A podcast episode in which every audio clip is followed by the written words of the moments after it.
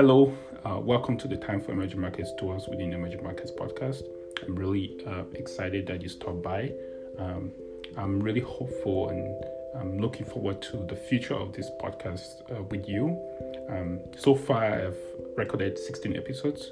I've been fortunate to meet some really inspiring uh, people who are doing some really great work in emerging markets, from researchers like Mr. Efosa Ojomo, the co-author of Prosperity Paradox, that centers around non-consumption markets, which you can learn more in on the episode, and people like uh, former VC like Jessica Lee, who has done some work at the front lines of investments in emerging markets.